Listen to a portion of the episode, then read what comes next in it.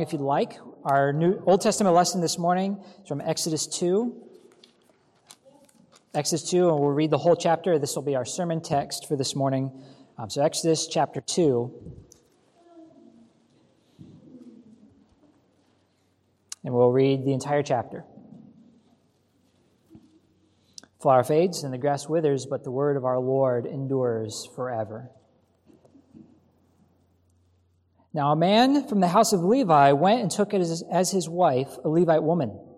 The woman conceived and bore a son, and when she saw that he was a fine child, she hid him three months. When she could hide him no longer, she took from a basket made of bulrushes and daubed it with bitumen and pitch, and she put the child in it and placed it among the reeds by the river bank. And his sister stood at a distance to know what would be done to him. Now the daughter of Pharaoh came down to bathe at the river. And while her young woman, women walked beside the river, she saw the basket among the reeds and sent her servant woman. And she took it. When she opened it, she saw the child. And behold, the baby was crying. She took pity on him and said, This is one of the Hebrews' children. Then his sister said to Pharaoh's daughter, Shall I go and call you a nurse from the Hebrew women to nurse the child for you? Pharaoh's daughter said to her, Go. So the girl went and called the child's mother. And Pharaoh's daughter said to her, Take this child away and nurse him for me, and I will give you your wages. So the woman took the child and nursed him. And when the child grew up, she brought him to Pharaoh's daughter, and he became her son. She named him Moses, because, she said, I drew him out of the water. One day, when Moses had grown up, he went out to his people and looked on their burdens, and he saw an Egyptian beating a Hebrew, one of his people. He looked this way and that, and seeing no one, he struck down the Egyptian and hid him in the sand. When he went out the next day, behold, two Hebrews were struggling together. And he said to the man in the wrong, Why do you strike your companion? And he answered, Who made you a prince and a judge over us? Do you mean to kill me as you killed the Egyptian? Then Moses was afraid and thought, Surely the thing is known. And when Pharaoh heard of it, he sought to kill Moses. But Moses fled from Pharaoh and stayed in the land of Midian, and he sat down by a well.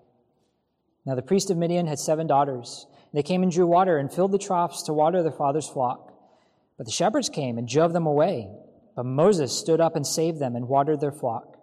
when they came home to their father Reuel, he said, How is it that you have come home so soon today? They said, An Egyptian delivered us out of the hand of the shepherds, and even drew water for us and watered the flock. They said to his daughters, Then where is he? Why have you left the man? Call him, that he may eat bread. And Moses was content to dwell with the man. And he gave Moses his daughter Zipporah. She gave birth to a son, and he named, called his name Gershom, for he said, I have been a sojourner in a foreign land. During those many days, the king of Egypt died, and the people of Israel groaned because of their slavery and cried out for help. And their cry for rescue from slavery came up to God, and God heard their groaning. And God remembered his covenant with Abraham, with Isaac, and with Jacob. God saw the people of Israel, and God knew sends the reading of the Lord's word from the Old Testament. Now turn in your Bibles to Acts 7 for our New Testament lesson. Acts 7, verses 17 through 22. Part of Stephen's speech, Acts 7, 17 through 22. But as the time of the promise drew near, which God had granted to Abraham, the people increased and multiplied in Egypt until there arose over Egypt another king who did not know Joseph.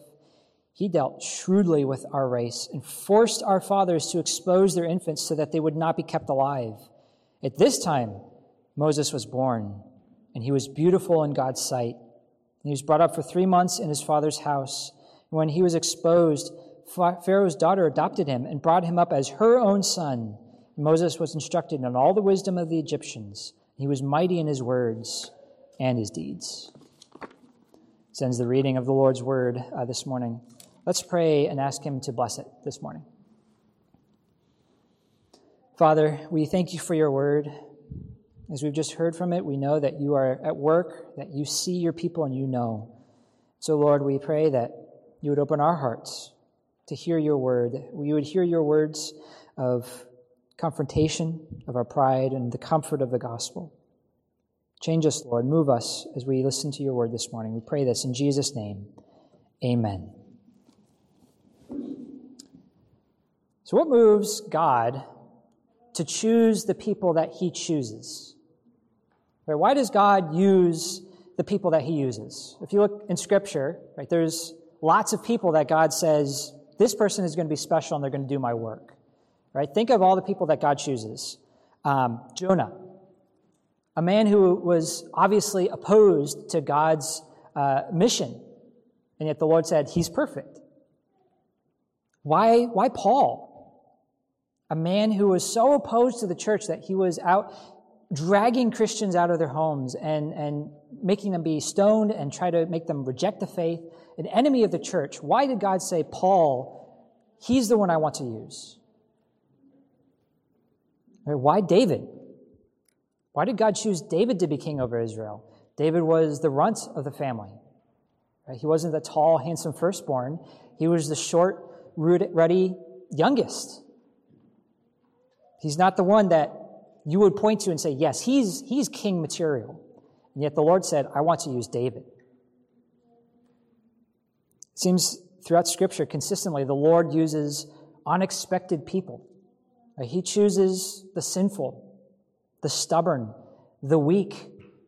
He chooses the foolish, people who the world says shouldn't be special, and yet the Lord says, This is who I choose. I think part of the answer is that the Lord loves to use these people because it shows not their strength, but His. But the Lord delights to use sinful, stubborn, weak people to accomplish His goals because then it's obvious to everyone that it wasn't them who did it, it was God. Because the Lord loves to use what is weak in the eyes of the world to shame the strong. He loves to use what is foolish to shame the proud. So when we come to Exodus 2, we're coming off the heels of probably the worst experience of Israel's lives.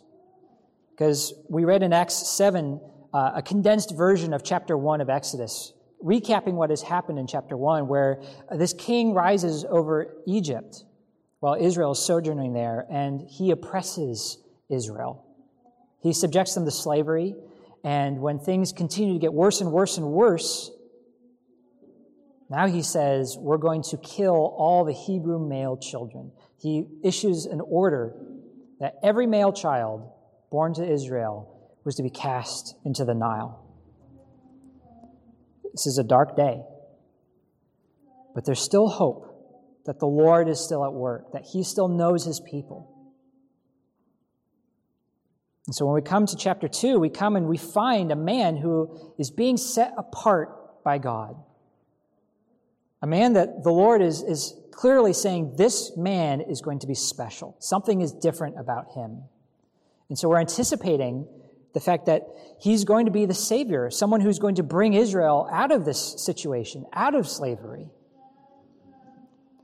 But what we find in chapter 2 is that even though God loves to use right? Nobodies. He loves to use the sinful and the stubborn. There's a danger to those who have been chosen by God. There's a danger to being set apart by God, and that danger is to believe that you are something more than you are. To believe that it's you who are accomplishing great things for God. That clearly God chose me because I'm special. I have great gifts. Clearly the Lord saw me and said, Yes, that person's amazing, and I want them on my team. Think of Peter, a man who's walked with Jesus. And yet, when the time comes for Jesus to accomplish his mission, Peter says, No. How dare you, Jesus, talk about going and dying? And Jesus says, Get behind me, Satan. But Peter thought that he was the one doing great things for God, but in reality, he did not understand God's plan. And so he acted rashly. And I think that's what we find in Exodus 2. We find a man who is being set apart by God for great things, and yet who starts to believe that he is special, that it's not God who's going to do this, but him. And so he takes matters into his own hands. And predictably, when we do that, things fall apart.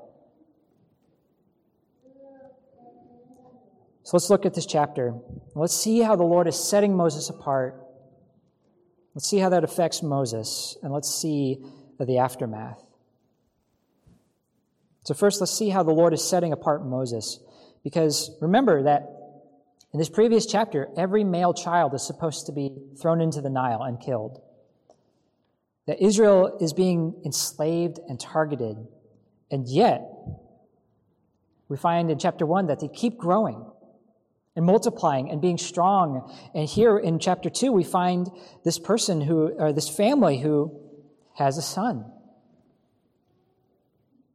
In fact, we're not told much about them. We're not told their names.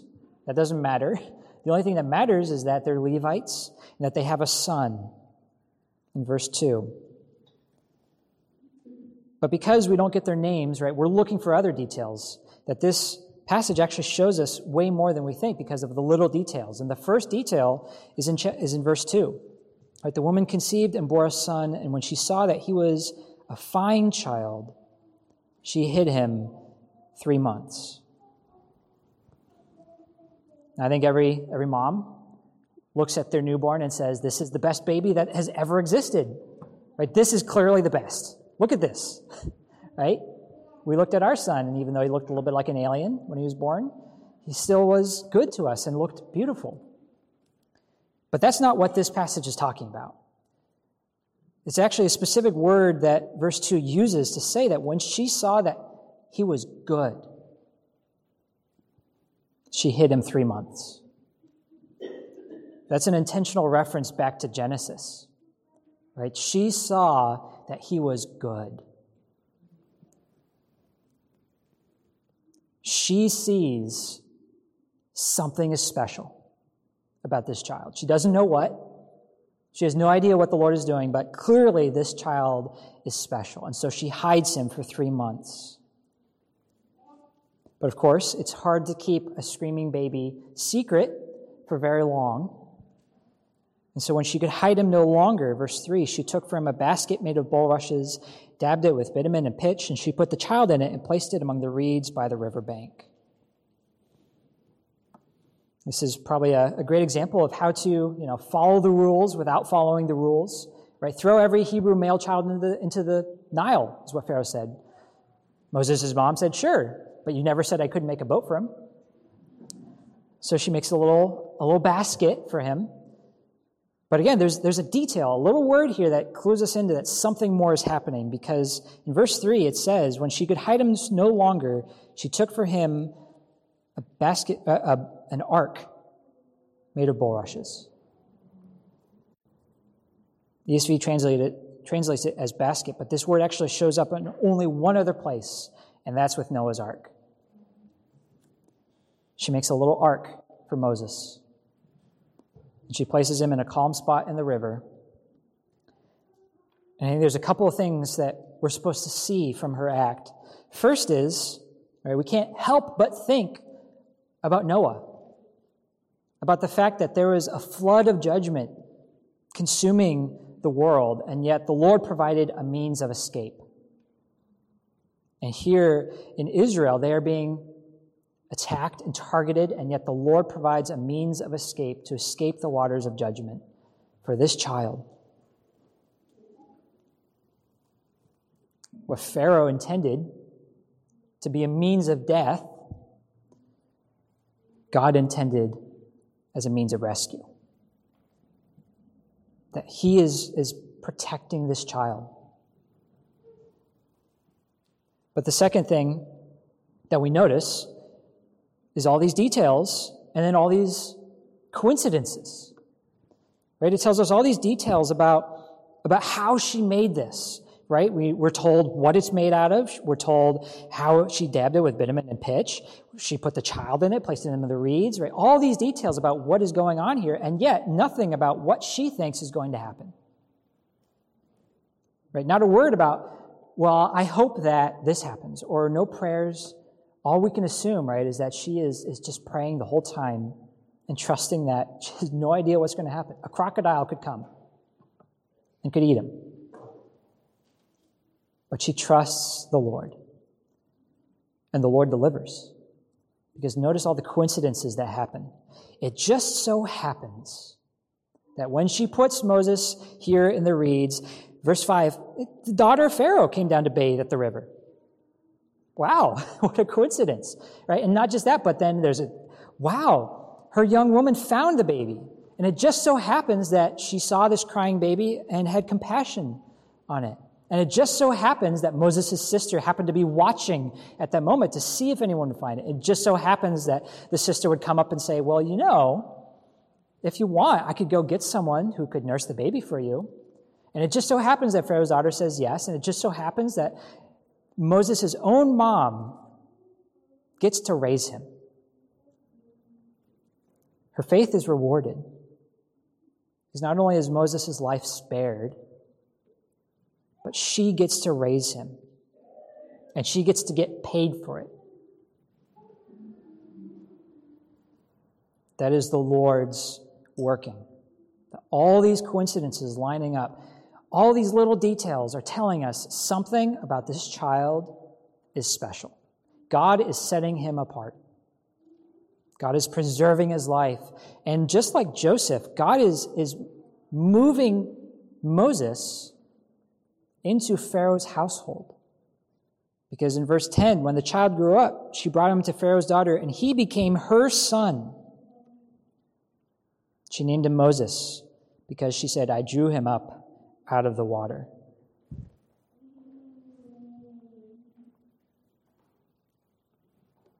Just like how Joseph was, was put into Pharaoh's household at the perfect time so that Israel might be saved from famine, we're seeing the same pattern, which is telling us that, oh, God is about to do something. God is moving Moses into place so that Moses can be the savior of Israel. We just, we feel it in our bones. And I think Moses feels it too. Because think how, think how all of this must be affecting him. Right? He was raised by his birth mom, but he grew up in an adopted household, the king of Egypt. He grew up as royalty. He grew up as, as the son of the daughter of the divine king of Egypt, surrounded by wealth and opulence. And as Acts said, right, he grew up with all the might and wisdom of Egypt. Undoubtedly, right, he heard the story from his mom about how God saved him. Undoubtedly, he is thinking to himself, about how God is moving and choosing him and selecting him, putting him in place, and he's being raised up for something. And he may not understand exactly what the Lord is going to do, but I think it's, it's more than possible that he knows that God has set him apart. And I think that explains what happens next. Is verse 11. One day, when Moses had grown up, he went out to his people and looked on their burdens. And he saw an Egyptian beating a Hebrew, one of his people. He looked this way and that, and seeing no one, he struck down the Egyptian and hid him in the sand.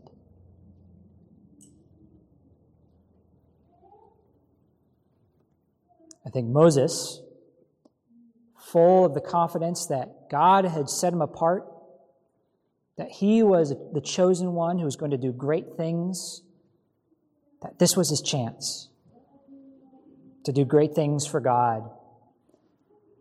And so he struck down this Egyptian.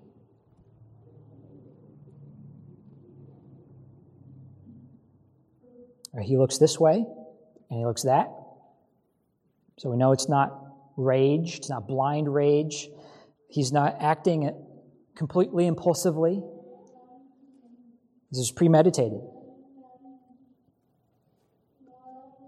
Why did he think this was a good idea? Why did Moses think that killing this Egyptian was, was the right thing? And there's, and there's lots of answers out there. If you read any of the commentaries or, or th- anything on this passage, you'll get lots of different interpretations. Some say that Moses was completely in the right, that he was doing the right thing, right? He was liberating uh, an oppressed Israelite. Others will say that this was a dark, sinful deed, that Moses took a life He had no right to, and he shouldn't have. I think with all of life, right, the truth is not black, it's not white, it's gray. I think that Moses had good intentions. He saw someone being beaten and he wanted to help. But I think he took things too far because he, full of himself, said, I'm going to do great things for God. I'm going to take things into my own hands. I'm going to initiate the, the, the freedom of Israel. But in reality, he was out of step with God's plan. He took things into his own hands when that was not what the Lord intended. And I think the next couple of verses just push this home because the next day, the very next day after taking a life, he goes out and he sees two Hebrews were struggling together. This is verse 13. And Moses said to the man in the wrong, Why do you strike your companion? And he answered, Who made you a prince and a judge over us? That's a good question, isn't it? That's a good question. Who made Moses the judge, the jury, and the executioner? It was Moses. Moses made himself the judge, the jury, and the executioner. He was the one who said, This Egyptian needs to die. He was the one who went out and decided that he was the one to arbitrate between two Hebrews.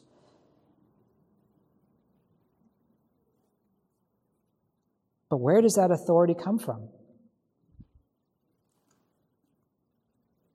Not from God, but from Moses.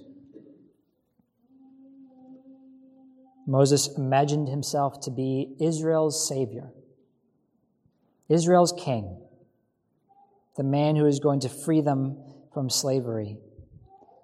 perhaps he thought he was bringing justice. Perhaps he thought he was going to do something amazing. But I think all you have to do is compare how Moses does it with how God will do it. Because Moses does it in secret. He looks this way and that to make sure no one's watching. And he kills this Egyptian. It's secretive and hidden. Is that justice? Because how does God bring justice? How does God free Israel? Is it private and secret? No. When the Lord frees Israel, it is public, it is loud, everyone knows about it because the Lord has the authority. And the Lord doesn't go straight to killing the Egyptians. Right? Moses did that first thing. But the Lord says that one Egyptian beating a Hebrew is not the problem. The problem is Pharaoh. And so God goes straight to Pharaoh because God knows what the real problem is. God knows what it will take. But even still, he is patient. And it takes 10 plagues for Pharaoh to finally let Israel go. Whatever Moses thought he was doing, whatever goals he had in his mind, whether it was right or wrong, he took care of things his way, and then his life fell apart. Because the ones that he tried to save reject him. In Pharaoh, his, his grandfather, I guess in law, seeks to kill him. He has to flee. He has to run to the land of Midian, as verse 15 tells us. His, his world collapses, the bottom falls out. Everybody he's ever known his, his home, it's gone. So he sits down by a well. a nobody. He went from royalty, set apart by God to be this, the savior of Israel, to a nobody sitting by a well. And guess what? That's exactly where God wants him. See, God doesn't need Moses. God didn't need Moses to be the Savior. Because God's the Savior. He doesn't need Moses to be full of these grand ambitions about all the things he's going to do for God. God's going to do the things, with or without Moses. The point for Moses is not to, to be this incredible person who's going to do amazing things. The point for Moses is to be nobody and to let God do the work. So, this whole process of his life falling apart and being a nobody in a foreign land, that's exactly where God wants him. Because God loves to use nobodies. Because then it just shows that it's God doing the work and not Moses. That's a good place to be. Humbled and content. verse 21 says that Moses was content to dwell with a man. It's good to be content to be a nobody because that's exactly who the Lord loves to use. You don't need to be somebody. You don't need to be an amazing Christian. You don't need to have amazing gifts. You don't need to be like the Pharisees, righteous and super knowledgeable and just really good at everything you do. God loves to use nobodies who don't know what they're doing, who know that they are sinners that they're weak, that they don't know everything. That's exactly who the Lord loves to use. And that's exactly what we find when we look to Jesus. Because Jesus, though he was the king of the universe, he was born in a barn he was content to be a nobody. He wasn't seeking glory. He wasn't seeking his own advantage. He wasn't seeking ambition and to be seen by everybody. He was content and humble. And though the world looked at him and scorned him, saying, You're not, you're not strong. The Lord says, I choose what's weak to shame the strong because the cross doesn't look like strength.